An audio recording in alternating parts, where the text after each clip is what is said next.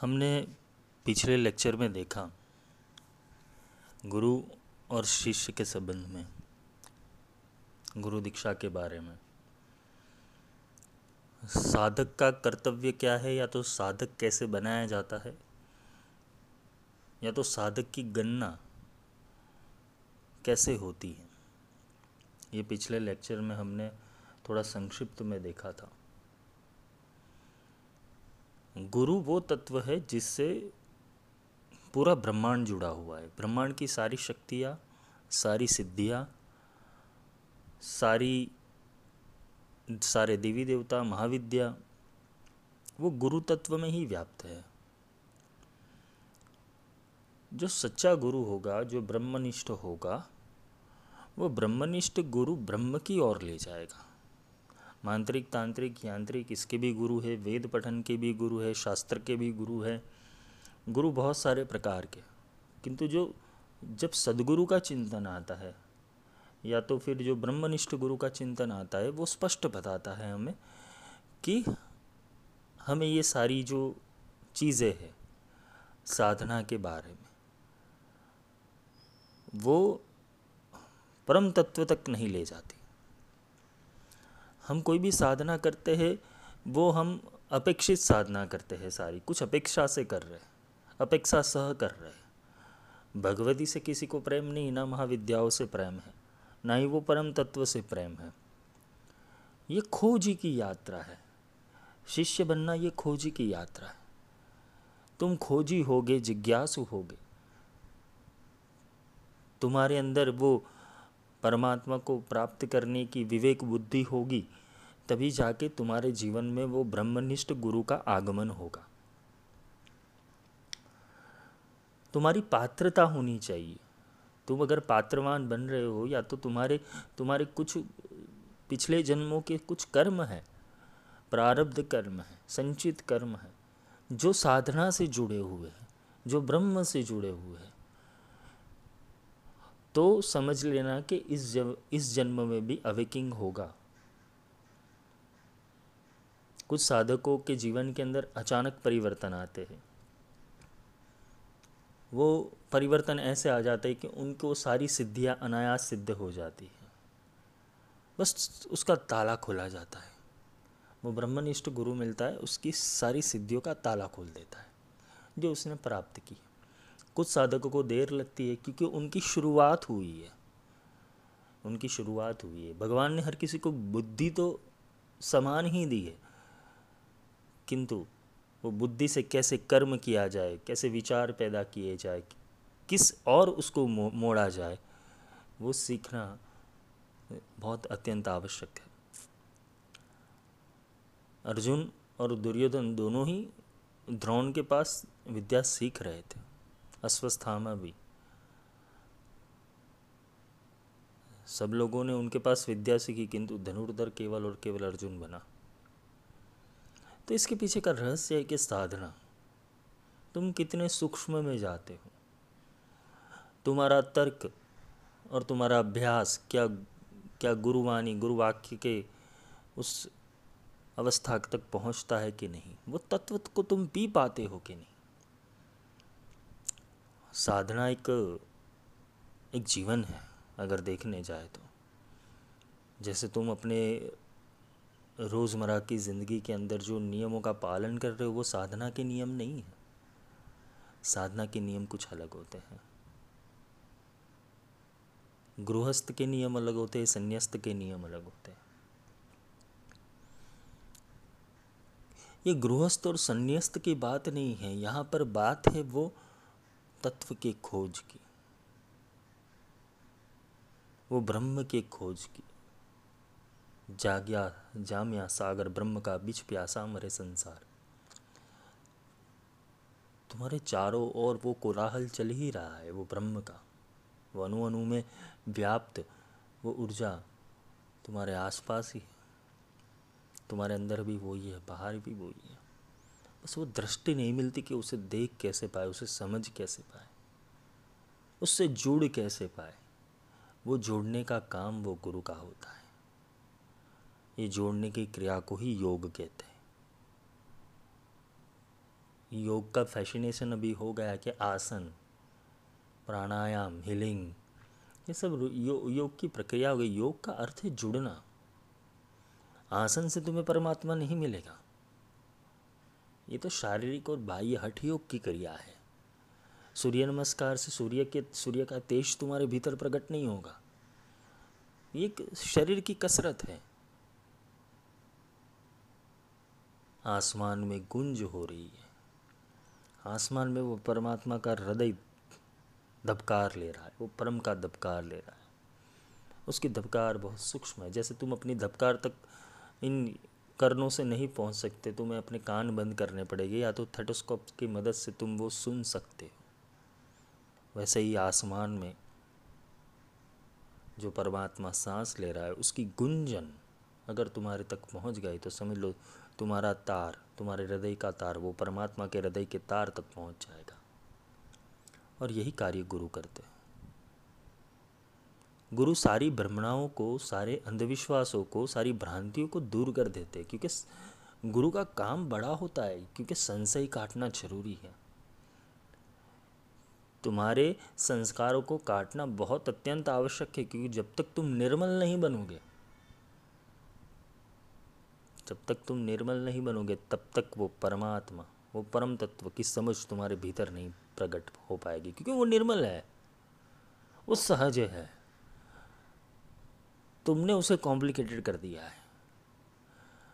दुनिया ने उसे कॉम्प्लिकेटेड कर दिया है शास्त्रों ने उसे कॉम्प्लिकेटेड कर दिया है जबकि जो पा चुका है जिसने प्राप्त किया है वो प्राप्त के, के करने वाला जो इंसान है या तो संत है वो महापुरुष है वो स्पष्ट बोलता है उसे कि तो बहुत आसान है।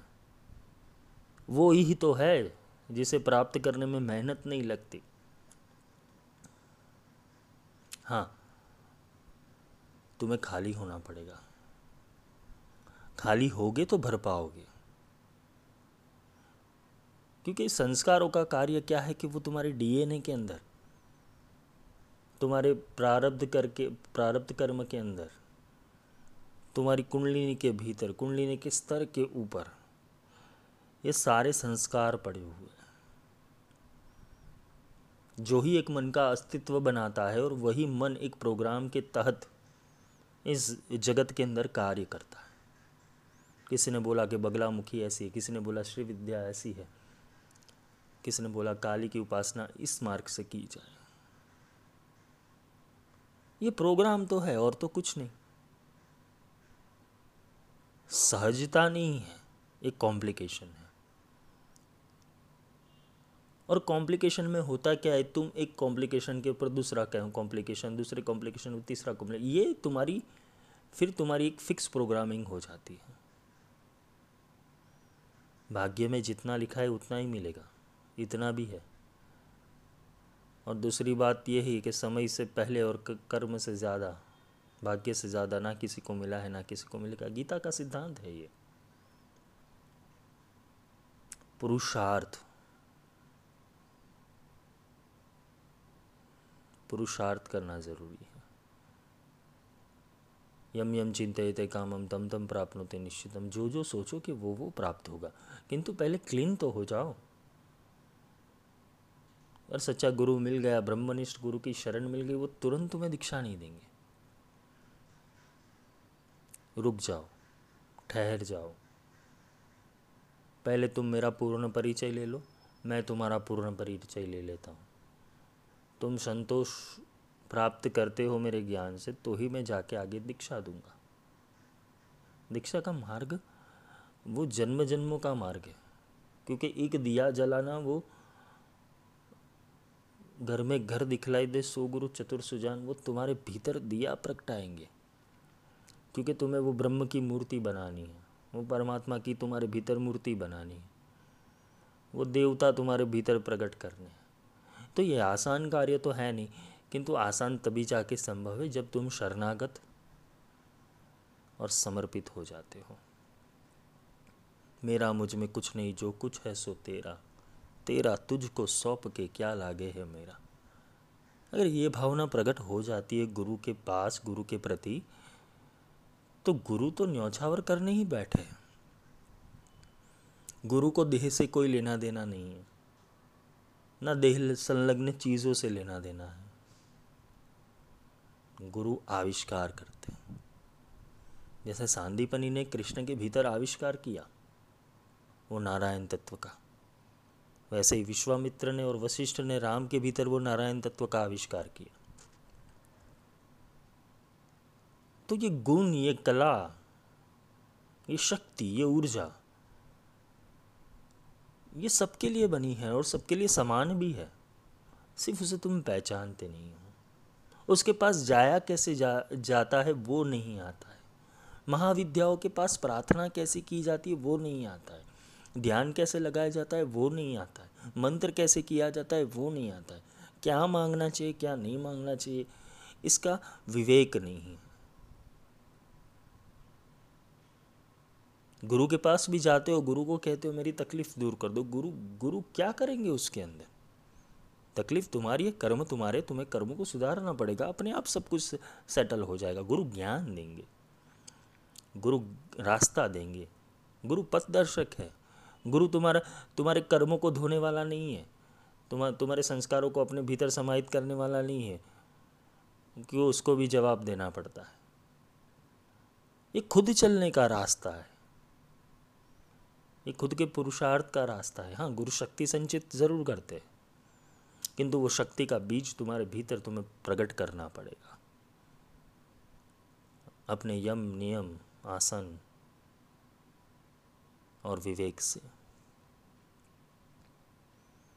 ये जटिलता है। आज की युग की जटिलता है। लोग गुरु के पास इसीलिए जाते हैं कि उन्हें सिद्धि चाहिए, शक्ति चाहिए। सिद्धियाँ तुम्हारे भीतर ही पड़ी हुई है, शक्तियाँ तुम्हारे भीतर ही पड़ी हुई है। तुम खोज लगा रहे हो सिर्फ़। तुम्हें खोजना नहीं आता, तुम्हें डुबकी लगानी नहीं आती। डुबकी लगाना सिर्फ़ वो गुरु सिखाते हैं। जो ब्रह्मनिष्ठ गुरु होगा, वो सिद्धियों के मार्ग पे नहीं ले जाएगा कते क्योंकि उसका कार्य सिर्फ़ और सिर्फ़ तुम्हें सिद्ध करना है, ना कि सिद्धियाँ तुम्हारे पास आनी चाहिए। तुम सिर्फ़ सिद्ध हो जाओ, अपने आप सब आकर्षण से हो जाएगा। यही श्री विग्रह है। श्री विद्या के साधकों को यही समझना चाहिए कि अगर तुम मूल बिंदु में बैठ जाते हो, वो श्री चक्र का मध्य बिंदु तुम हो जाते हो तो नीचे की जो पूरी प्रणाली है, कार्य प्रणाली, वो अपने आप सेट हो जाएगी। वो सारी सिद्धियाँ तुम्हें अपने आप ही स्वयं सिद्ध हो जाएगी। फिर तुम जाके वाराही करोगे, श्यामला करोगे, मातंगी करोगे। तुम बिंदु पे तो आओ सेंटर में तो आओ। वो ब्रह्मांड के मध्य बिंदु के अंदर तुम अगर पहुँच गए तो अपने आप सब कुछ हो जाएगा। वही तो गुरु तत्व है। वो मध्य बिंदु और कुछ नहीं, गुरु तत्व है। तुम गुरु की क्योंकि गुरु साकार है। साकार से साकार का मेल होना चाहिए। तुम निराकार को समझ नहीं रहे हो। निराकार वो साकार में आके ही तुम्हें समझाता है। वो वाणी वो परावाणी वो वैखरी वाणी वो मध्यमा वाणी वो पश्यंती वाणी वो तुम्हारे भी, भीतर प्रकट सिर्फ़ और सिर्फ़ गुरु कर सकते हैं। ये ऊर्जाओं की चेतना ये ऊर्जाओं का विकास ये ऊर्जाओं का चक्र ये तभी जाके संभव है कि जब तुम्हारे भीतर सूक्ष्म में वो दिया प्रकट हो जाए। इसलिए गुरु दीक्षा आवश्यक है। गुरु वो होना चाहिए कि जो तुम्हें सीधा तार दे दे। और तार देने के बाद वो सिर्फ़ यही बोले कि तुझे तुझे तारना है, तुझे तरना है, वो तुम्हें तुम्हें तैराक बनाते, या गोचर विश्व के अंदर तुम्हें तैराक बनाते। जब तुम गुरु आधीन हो जाते हो और तुम्हारा मन वो श्री गुरु चरण में हो जाता है, तब जाके अनायास सारी सिद्धियाँ तुम्हें हस्तगत होने लगती है और यही शाम्भवी ऊर्जा है। पहले तो प्रतिप्रसव कराएँगे। प्रतिप्रसव का अर्थ ये नहीं है कि एक साधना में बैठ गए पाँच घंटे और मौन होके बस अपने कर्मों को क्लीन अप कर दो। वो वैसा नहीं है प्रतिप्रसव। प्रतिप्रसव यानी कुछ हट कर्म होते हैं। तुम्हारा ईगो, तुम्हारा मन, तुम्हारा अहंकार, वो जहाँ से प्रकट होता है, तुम जो वाणी और भाषा यूज़ कर रहे हो, उसके अंदर तुम्हारा विवेक दिखाई देता है। वो विवेक को सुधारना कार्य गुरु का होता है। गुरु टोकेंगे, डांटेंगे, गुरु समझाएँगे। गुरु का कार्य है तुम्हें रोज़ का रोज़ एक नया आकार देना, क्योंकि तुम्हारे भीतर वो मूर्ति बनानी है, जागृत मूर्ति। तुम्हारे भीतर वो प्राण प्रतिष्ठा करनी ये पाँच दिन या दस दिन की साधना नहीं है। ये एक लंबे काल, लंबे समय तक की साधना है। और जब तुम पूर्ण हो जाते हो, तभी जाके पूर्णाभिषेक किया जाता है। पूर्णाभिषेक तभी होगा कि जब गुरु के भीतर का तत्व और तुम्हारे के भीतर का तत्व समान रूप से एक साथ आ जाए। फिर वो गुरु अपनी सारी कलाएँ, सारी सिद्धियाँ, सारी ऊर्जाएँ कॉपी पेस्ट कर देते हैं। तुम एक दो सिद्धियों के पीछे क्यों पढ़ते हो? सारी सिद्धियाँ तुम्हारी हैं। एक रूप हो जाओ। एक रूप हो जाओ। ध्यान करने योग्य सिर्फ़ गुरु मूर्ति है। ध्यान मूलम गुरु मूर्ति इसलिए सारी विद्याओं के अंदर प्रथम गुरु पूज्य है। तुम्हारा गुरु कौन सा है? वो तुम्हारा चयन है। क्या गुरु तुम्हारे संशय काटते क्या गुरु वो तुम्हें तत्ववाद से, तत्व के अर्थ से तुम्हारे विवेक के भी, विवेक का जागृतिकरण करते हैं? क्या तुम्हारी नकारात्मकता दूर करने का उनका, उनके पास ऐसी शक्ति है? क्या तुम्हारे संशय वो काट सकते हैं? क्या दुविधा में से तुम्हें बाहर निकाल सकते हैं? क्या वो तुम्हारे विषाद योग को समाप्त कर सकते तो गुरु कार्य का है। जिसको मंत्र के रहस्य भी नहीं पता है, ऐसे ऐसे गुरु जो एक क्रय विक्रय की प्रक्रिया के अंदर महाविद्याओं के मंत्र दे देते फिर उनका मतलब भी उनको नहीं समझ, समझाते। तो ये दुर्दशा है। क्योंकि आज के साधक भी ऐसे, आज की आज की पीढ़ी भी ऐसी जिसको ज्ञान अर्जित करना नहीं है। इनको सिर्फ़ और सिर्फ़ सिद्धि चाहिए, कुछ मेरा काम हो जाए। सिद्धियों के भीतर भी तुम्हारी ऊर्जा ही कार्य करेगी। सिद्धि तो एक और एक सिर्फ़ कला है। एक निपुण निपुण कला को ही सिद्धि बोला गया है। किसी चीज़ को सिद्ध करने का अर्थ है, वो समय को लगातार पुरुषार्थ से अपने वश कर देना, उसकी सारी ऊर्जाओं को समझ लेना। बगलामुखी के कुछ सिद्ध साधक है या तो श्री विद्या के कुछ सिद्ध साधक वो मिलते हैं मुझे। मुझे बताते हैं कि मैंने बगलामुखी क्या सिद्धिकरण कर दिया है। मैंने श्री विद्या का सिद्धिकरण कर लिया है। मैंने ये लेवल की साधना कर ली है। मुझे हँसी आती है इन लोगों के ऊपर। क्यों? क्योंकि अगर बगलामुखी सिद्ध हो जाती तो तू बोलता ही नहीं कि मुझे सिद्ध हो गई है।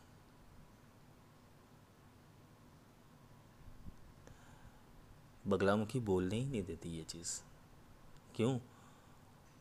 कि जो है, सो है। उसको किसी चीज़ का प्रदर्शन करना अच्छा नहीं लगता। आकाश है तो है, वायु है तो है, जल है तो है, अग्नि है तो है। सिद्धि है तो है। सिद्धि कभी भी प्रदर्शन के लिए नहीं बनी हुई है। और जो सिद्धियों का प्रदर्शन करता है, वो समझ लेना, वो जादूगर का खेल खेलता है। सिद्धियाँ आध्यात्मिक मार्ग के अंदर, वो तुम्हें उन्नत करती है। तो गुरु है, गुरु के काफ़ी सारे प्रकार हैं। आजकल स्वयंभू गुरुओं की बहुत मारा मारी चल रही है। खुद को गुरु बोल देते हो, खुद गुरु बन जाते। और ऐसे गुरु के कारण ही भारत देश का जो आध्यात्मिक अभ्यास है वो अधूरा रह जाता है। जो साधक है वो अधूरे रह जाते सब लोग भटक रहे आज इस शिविर में तो कल उस शिविर में। आज शिव योग कर लिया, कल श्री विद्या कर ली। परसों बगलामुखी कर ली, फिर काली कर ली, फिर होगा क्या?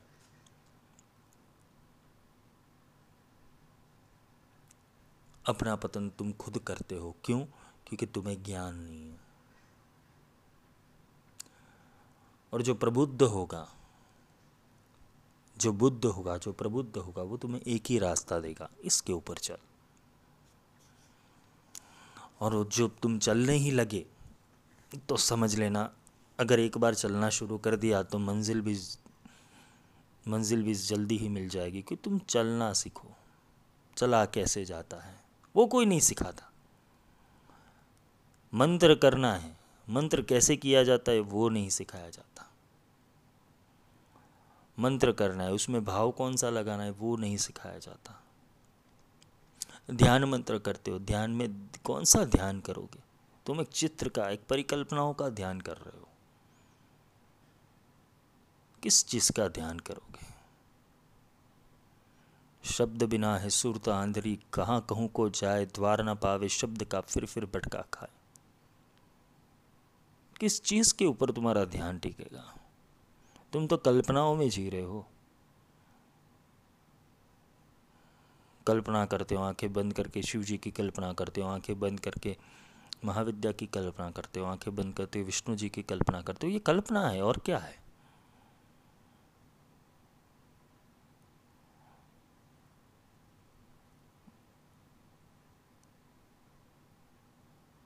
कैसे फ़र्क देखो अगर दुशासन है, वो अपनी मूछ निकाल के अपने मत्थे के ऊपर मोर मुकुट पहन ले तो तुम उसे कृष्ण ही समझ लोगे। क्या कृष्ण वो है जिसे तुम समझ रहे हो, या जिसे जिसे तुम सोच रहे हो, जिसके भीतर तुम भाव लगा रहे हो? मैं मूर्ति पूजा का विरोधी नहीं हूँ, क्योंकि मूर्ति पूजा प्रथम चरण है। मूर्ति मूर्ति पूजा क्यों है कि मुझे इस जैसे बनना है? इसकी तरह बनना है, लेकिन उसकी तरह बनने के लिए उसके निराकार स्वरूप को जानना भी ज़रूरी।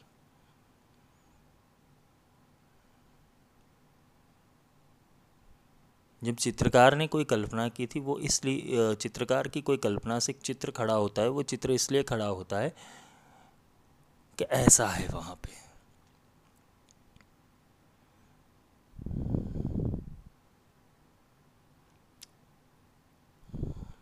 शिव जी ने गले में नाक पहना है, त्रिशूल है, डमरू है, जटाए है, त्रिनेत्र है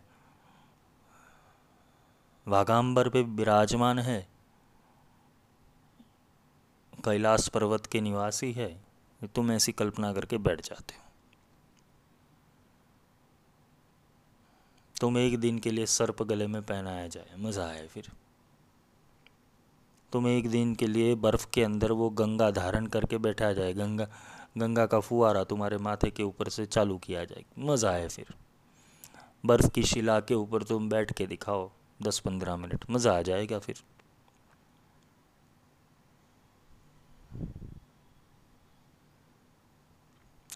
तो ये सारी कल्पना उसके भीतर से तुम बाहर निकलो पहले। शब्द बिना है। सुरत आंधरी, सुरत यानी ध्यान तुम्हारा। बिना शब्द ना उबरे केता करो उपाय।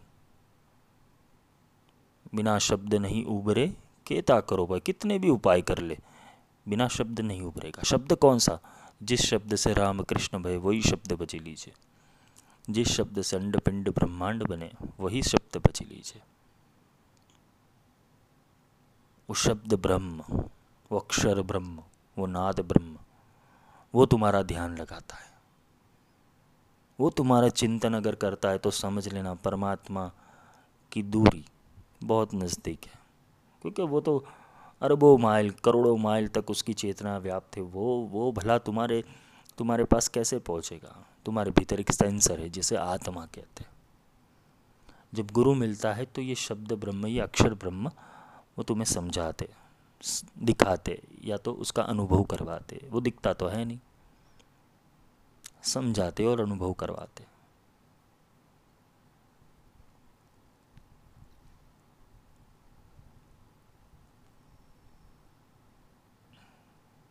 लिखा लिखी की है नहीं देखा देखी की बात। ये लिखने वाली बात नहीं है, देखने वाली बात है, अनुभव करने वाली बात है। महाविद्याओं को, महाविद्याओं की पीडीएफ, महाविद्याओं के शास्त्र, महाविद्याओं के मंत्र करने से कोई फ़ायदा नहीं होगा। तुम्हें उसे समझना पड़ेगा। तुम्हें उसके भीतर उतरना पड़ेगा। तभी जाके तुम्हें उसे पूर्णत्व सिद्धि तक तुम पहुँच पाओगे। तो ये प्रबुद्ध ही कर सकता है, ये बुद्ध ही कर सकता है। वो तुम्हारे जीवन को पलट सकता है, तुम्हारे जीवन के संशय को काट सकता है।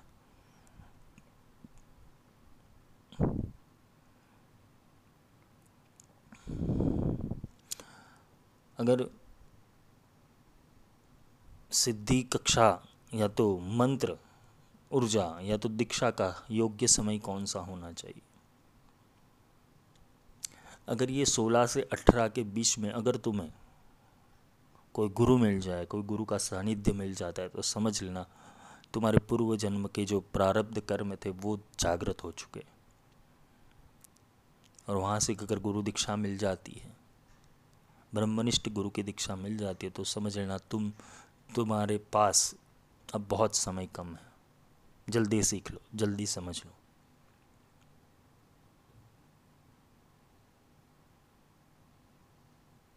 गुरु का कार्य रोज़ का होता एक दिन का नहीं होता और गुजार, जो सिद्ध गुरु होता है या जो ब्रह्मनिष्ठ होता है, वो ज़्यादा शिष्य भी नहीं बनवाता।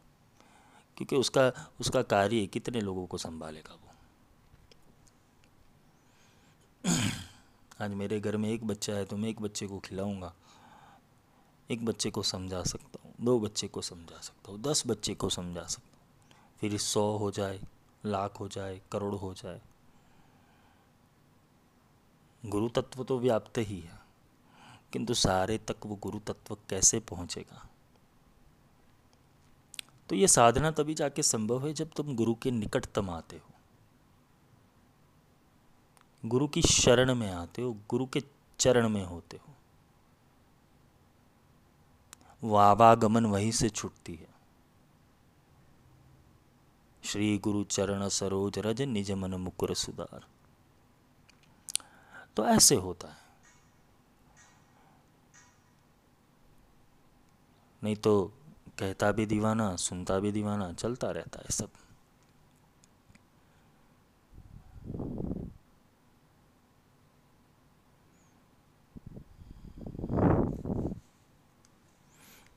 भारत देश में अगर देखने जाए तो बहुत सारे गुरु मिल जाएँगे, मांत्रिक, तांत्रिक, यांत्रिक, जिसके गुरुकुल होते, आश्रम होते, मठ होते, मंदिर होते, गिरजाघर होते, देरासर होते, मस्जिद में मिल जाते हैं। गुरुद्वाराओं में मिल जाते हैं मड़ियों में मिल जाते हैं।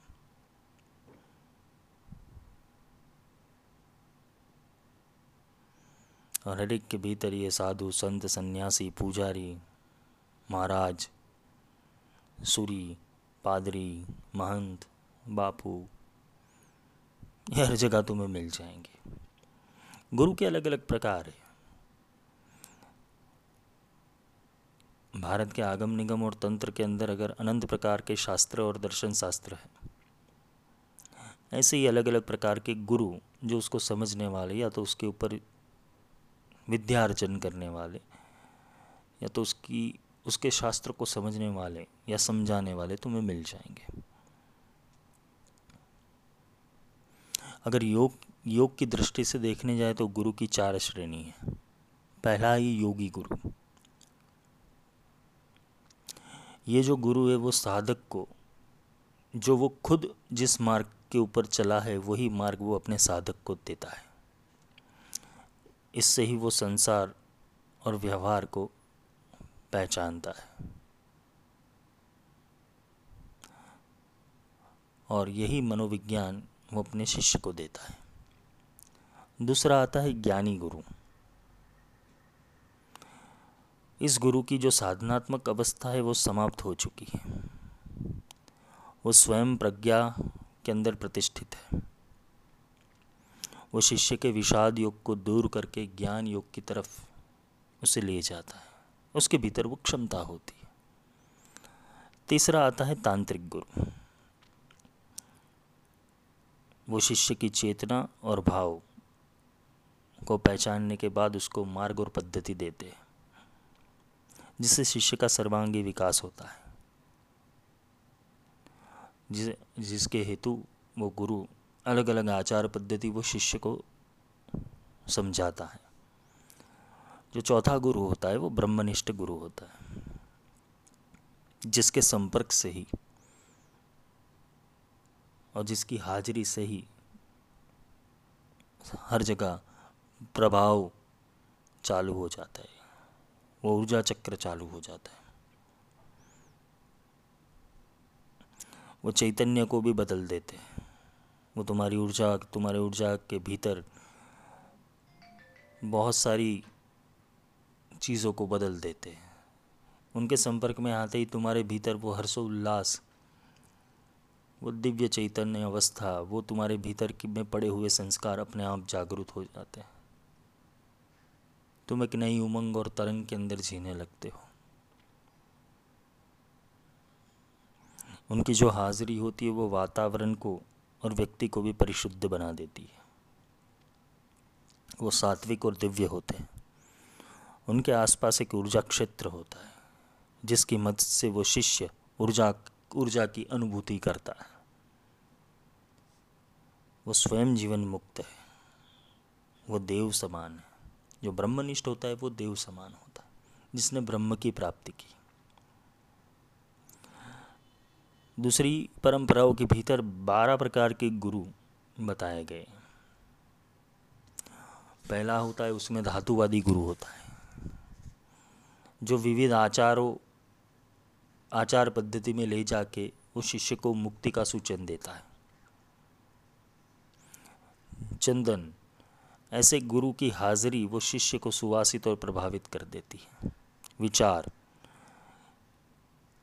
तार्किक और बौद्धिक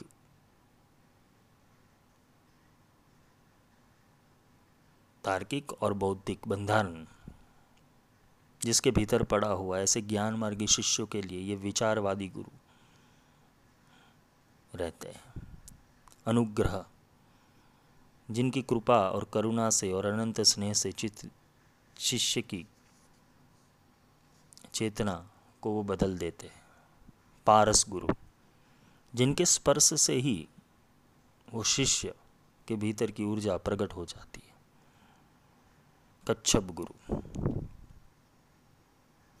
ये गुरु होता है वो खुद से दूर रहे हुए शिष्य की चेतना भी बदल देते हैं।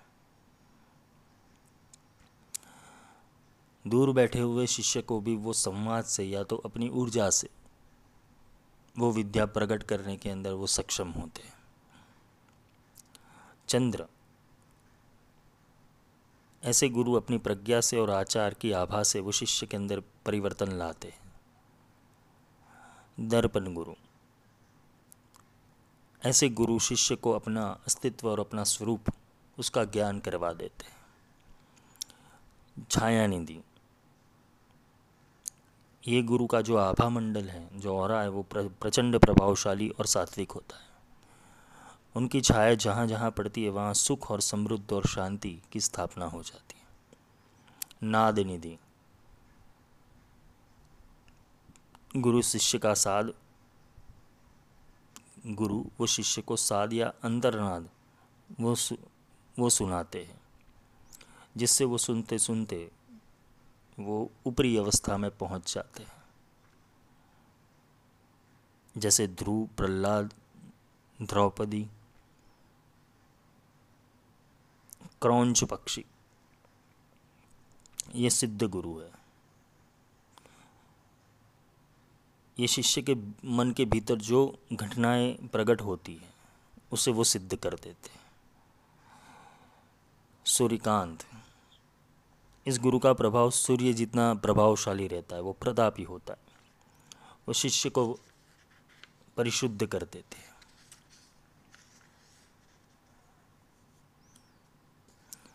इसमें प्रेरक जो शिष्य को प्रेरणा देते हैं, सूचक जो शिष्य को आचार मार्ग देते हैं, वाचक जो शिष्य को विभिन्न विधियाँ देते दर्शक जो शिष्य को एक विशिष्ट मार्ग दे के उसकी विधि की जो ऊंडाई है, वो गहराई है, वो समझाते शिक्षक जो साधना का व्यावहारिक मार्ग उसे समझाता है। बोधक जो शिष्य की प्रज्ञा का जो दिया है, उसको जलाते हैं।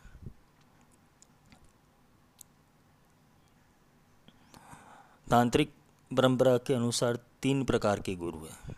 इसमें पहले मानव गुरु, जो जीवन और जीवन संपर्क से तुम्हें मिलते हैं। दूसरे होते सिद्ध गुरु। ये गुरु अपनी प्रतिभा और शक्ति का हस्तांतरण, जिसे बोलते जो हस्तगत किया हुआ है, वो सिद्ध गुरु के समीप में आते ही, वो गुरु की प्रतिभा से वो आकर्षित होके, वो गुरु की कुछ ऊर्जाएँ उसे शिष्य प्राप्त करता है। और दिव्य गुरु, ये गुरु और शिष्य की अद्वैत अवस्था है।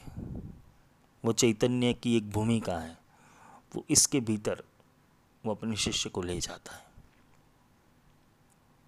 निर्वाण तंत्र के अनुसार गुरु के चार प्रकार है, जिसे गुरु, परम गुरु, परापर गुरु और परमेष्टि गुरु।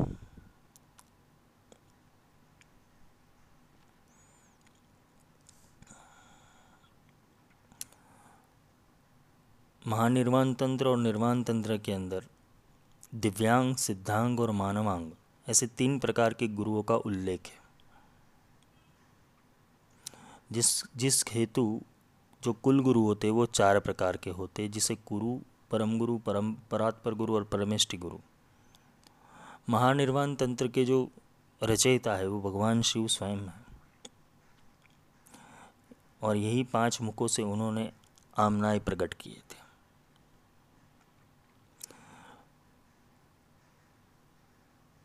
शिष्य और गुरु, वो परम के प्रतिनिधित्व का एक सेतु है। शिष्य की साधना और श्रद्धा का आधार गुरु है। और यही जो श्रद्धा और साधना का जो विषय है, वो परीक्षण के बाद पता चलता है। पहले शिष्य होता है, उसकी जो जिज्ञासा है, वो शांत करनी पड़ती है। उसके संशय को काटना पड़ता है। वो भी गुरु की परीक्षा लेता है। और गुरु होता है, वो भी शिष्य की परीक्षा लेता है। ये दोनों एक दूसरे की परीक्षा करने के बाद तय करते कि हमें आगे संबंध बढ़ाना है। ये गुरु परंपरा ऐसी होती जो शिष्य ज़्यादा जिज्ञास होगा या ज़्यादा तर्क वाला होगा, उसे गुरु विवेकवान बनाएँगे पहले। उसकी तर्क और जिज्ञासा को संतोषेंगे। फिर उसमें रही जो कमियाँ है, उसे दूर करेगी और कम, वो जब पूर्ण हो जाएगा, तब उसके अंदर वो अपनी सारी ऊर्जाएँ ट्रांसप्लांट करते हैं। और जो दूसरे शिष्य होते हैं, जो शरणागत होते हैं, जिसे तर्क और विवेक से कोई लेना देना नहीं है जैसे ज्ञान से कोई लेना, वो परम भक्तिमय अवस्था में है, वो समर्पित है। तो उनके जैसे ही संस्कार कट जाते वो एक गुरु वाक्य में जीना शुरू कर देते, तब भी गुरु अपने, अपना हाथ उसके मस्तक पर रख देते और सारी चेतना जागृत कर देते। तो ये दो प्रकार से क्रिया होती, एक जिज्ञासा से होती है और एक समर्पण से होती। है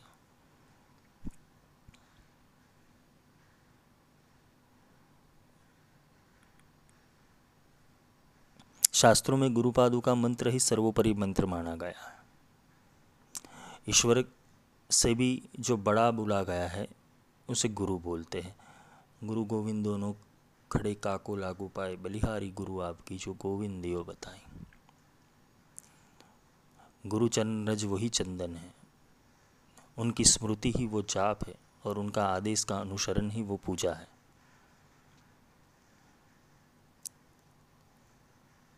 ये गुरु भक्ति योग के अंदर शिष्य को लाया जाता है। कि तुम एक मनुष्य में रहने वाले देवता की पूजा तुम कैसे करते हो? अगर तुम वहीं, वहाँ से ही हो जाते हो, फिर जाके वो दिव्य चेतना की पूजा में तुम्हें लाया जाता है। गुरु की पूजा करने का अर्थ है गुरु के जो वाक्य है, उसको स्मरण रखना, उसके ऊपर चलना। गुरु जिस हिसाब से चलते हैं, उस हिसाब से चलना। वो साधना का जो पथ है उसके ऊपर जो गुरु के नियम है, उस हिसाब से चलना वही गुरु पूजा है। तुम एक शरीर की पूजा करते हो, किंतु वो शरीर में रहने वाला जो दिव्य तत्व है, तुम अगर उसको धारण कर लो तो वो मानस पूजा अपने आप ही शुरू हो जाएगी। उठत बैठत जागत सोवत, ऐसी तारी लागी।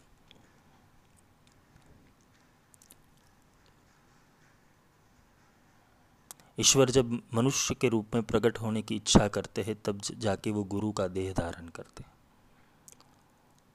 जो दीक्षा है, वो चैतन्य का एक दिया है, जिसका अर्थ है देखना, समझना, जान लेना। भारतीय परंपरा के अंदर द्विज द्विज का अर्थ है दूसरा। जब दीक्षा पूर्ण होती है तो दूसरा जन्म होता है। और वो जन्म जो पिछले पिछले, पिछली ज़िंदगी जो तुमने जी, वो पूरी सरेंडर हो जाती, उसके सारे कर्म सरेंडर हो जाते। फिर एक नई ज़िंदगी की शुरुआत होती। एक नया जन्म होता है तुम्हारा।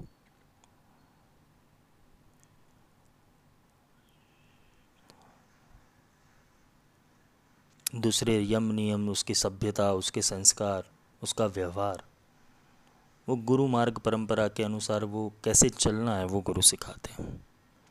जिससे तुम एक नई दृष्टि तुम्हारे भीतर प्रकट होती है। साधक को एक नया जगत, एक नए पंख और एक नया आकाश मिल जाता है। यहाँ से गुरु और शिष्य के बीच आध्यात्मिक और दिव्यता का जो रिलेशन है वो शुरू होता है। ये समग्र घटना जो तुम्हारा भूतकाल है, उसके ऊपर एक आवरण डाल देता है।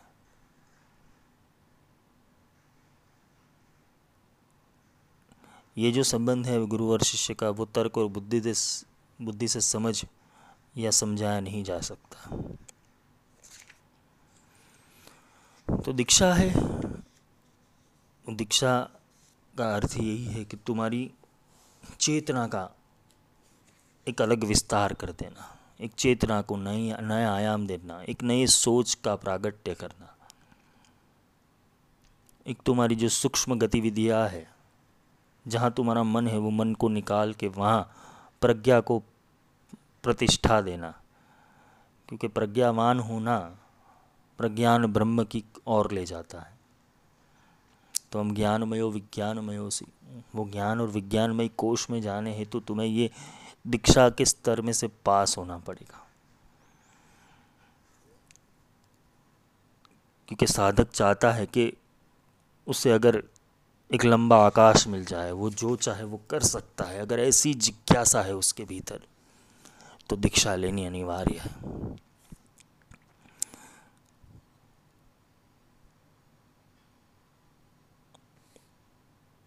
दीक्षा अलग अलग प्रकार से मिलती है।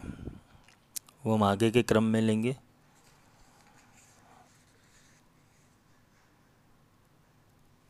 इसके भीतर जो ऊर्जामयी घटना है, एक परंपरा के अनुसार अगर देखने जाए तो पंचदेव अनुसार हमारे भारतीय परंपरा के अंदर पंचदेव के प्रकार बोले गए। अगर परंपरा के अनुसार देखने जाए तो व्यक्ति को पाँच प्रकार की दीक्षा देनी चाहिए। आरंभ तंत्र के अंदर पंचदेव यानी ब्रह्मा, विष्णु, शिव, शक्ति, सूर्य। महर्षि नारद को श्राप के कारण ब्रह्मा का स्थान, वो गणेश को दिया गया था और वो विष्णु के अवतार ही थे। दीक्षा के समय पर वर्तुल के केंद्र में साधक या शिष्य शिष्य का जो इष्ट और देवता है उसके आसपास ये दूसरे देवताओं की प्रतिष्ठा की जाती है। और गुरु, वो खुद के भीतर वो प्राण शक्ति को जगा के, वो अपने से बैठे हुए दूर शिष्य को पोषित करता है। उसके भीतर चेतना डालता रहता है।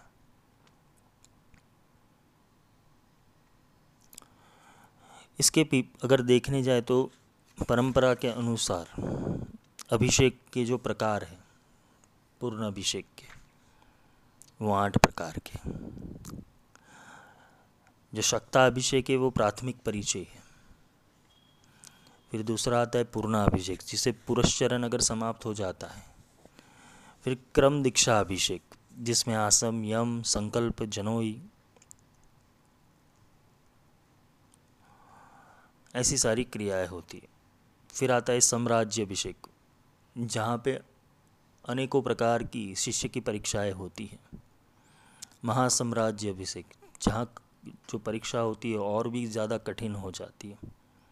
योग दीक्षा अभिषेक जो पंचांग योग है, उस हिसाब से दी जाती है। पूर्ण दीक्षा अभिषेक जो आखिरी अवस्था है, और विराज ग्रहणाभिषेक इसके भीतर जो दीक्षित होता है, वो खुद का श्राद्ध कर देता है और जनोई को त्याग कर देता है। और इसमें गुरु और शिष्य के संबंध भी समाप्त हो जाते हैं। तो यह बहुत दूर की अवस्था है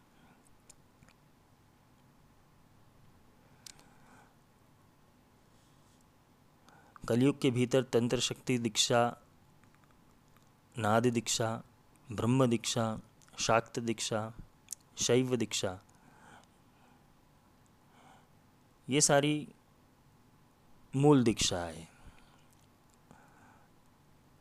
जिसके अंदर वैदिक और तांत्रिक सूचन अलग अलग प्रकार से होते हैं। जिसमें दैनिक पूजा के हेतु तुम्हें गायत्री मंत्र का पुरस्चरण दिया जाता है, प्राथमिक।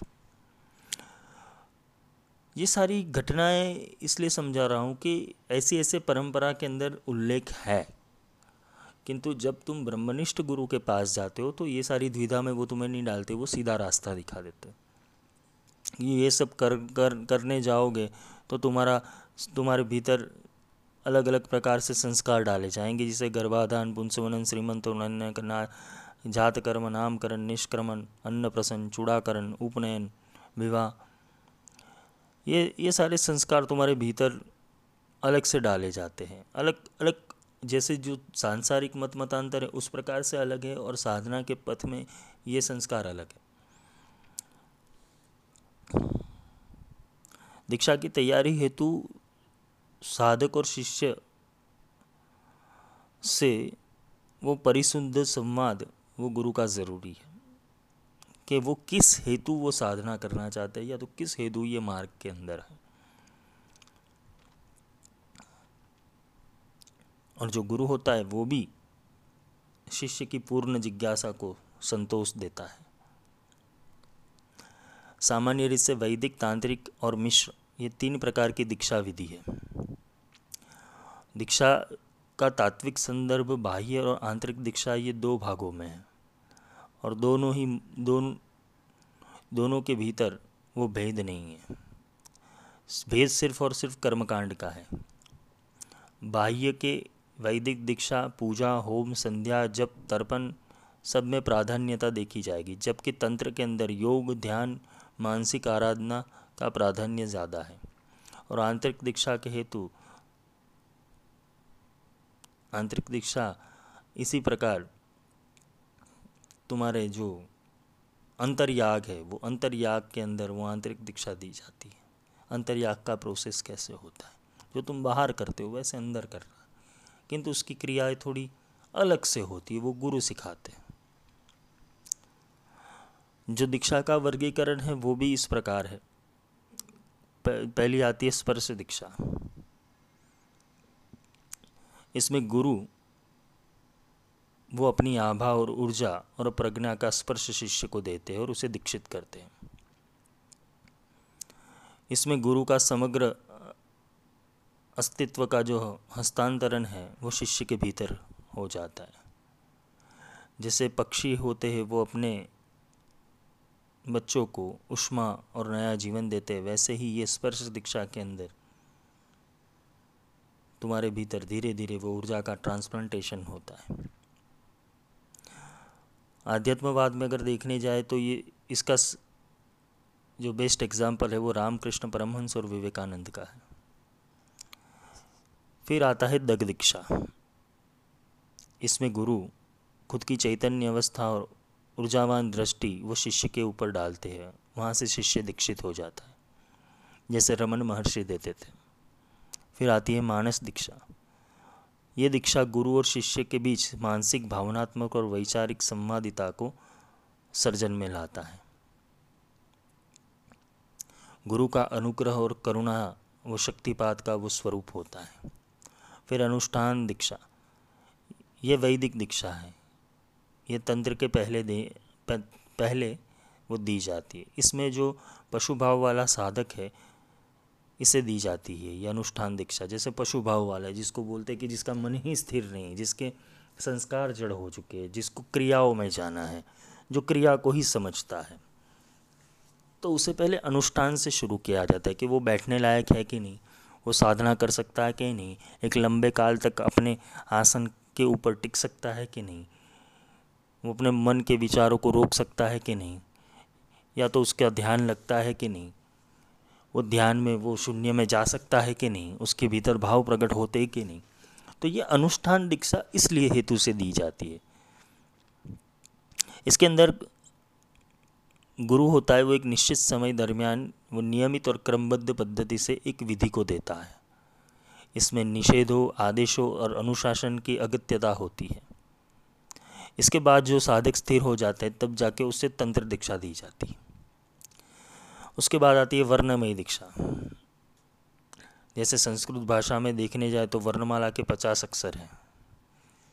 मंत्र रूप के ऊपर इसका जो सतत जाप करना होता है।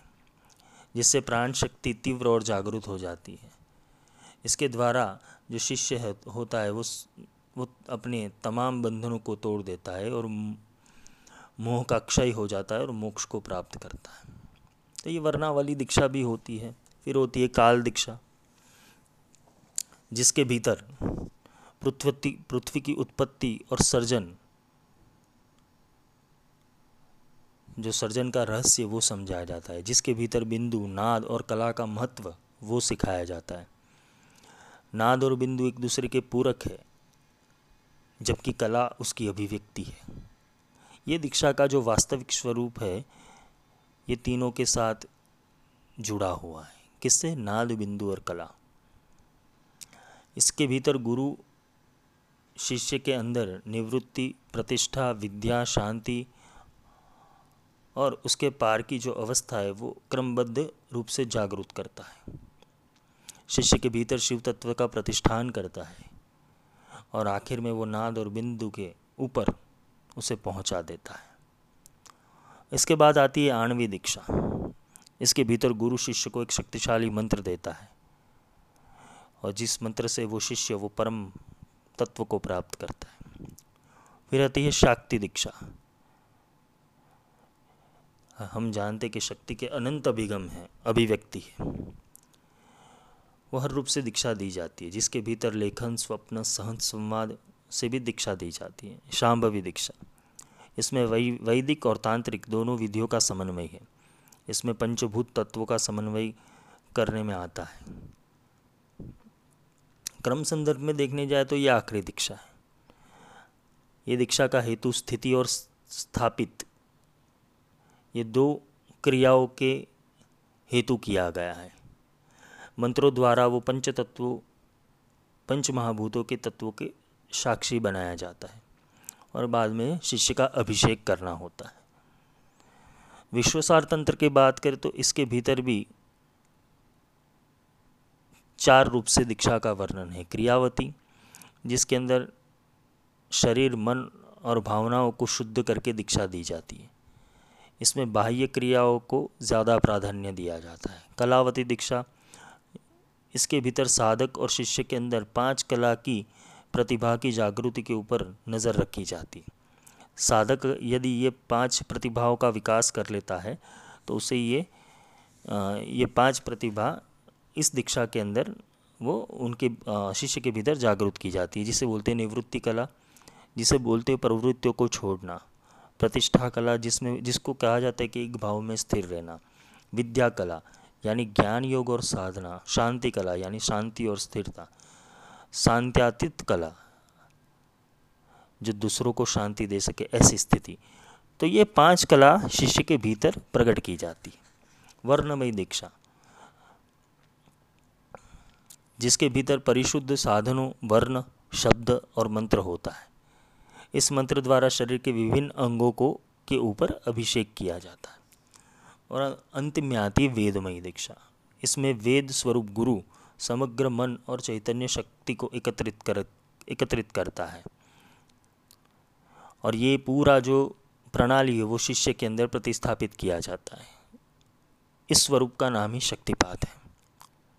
कुलार्णव तंत्र के अंदर भी सात प्रकार की दीक्षा बोली गई है। क्रिया, वर्ण, कला, स्पर्श, वाक, दिक और मानस दीक्षा। तो इस प्रकार से दीक्षा दी जाती है अलग अलग रूप से। पर सच्ची दीक्षा वही है कि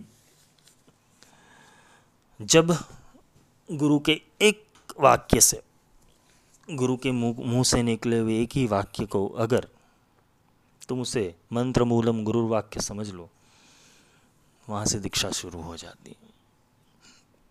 तो ये दीक्षा के अलग अलग प्रकार थे, गुरुओं के अलग अलग प्रकार थे, आगे हम गुरु दीक्षा के अंदर दो और चैप्टर है वो लेंगे और फिर वापस ललिता शस्त्र नाम से जुड़ेंगे।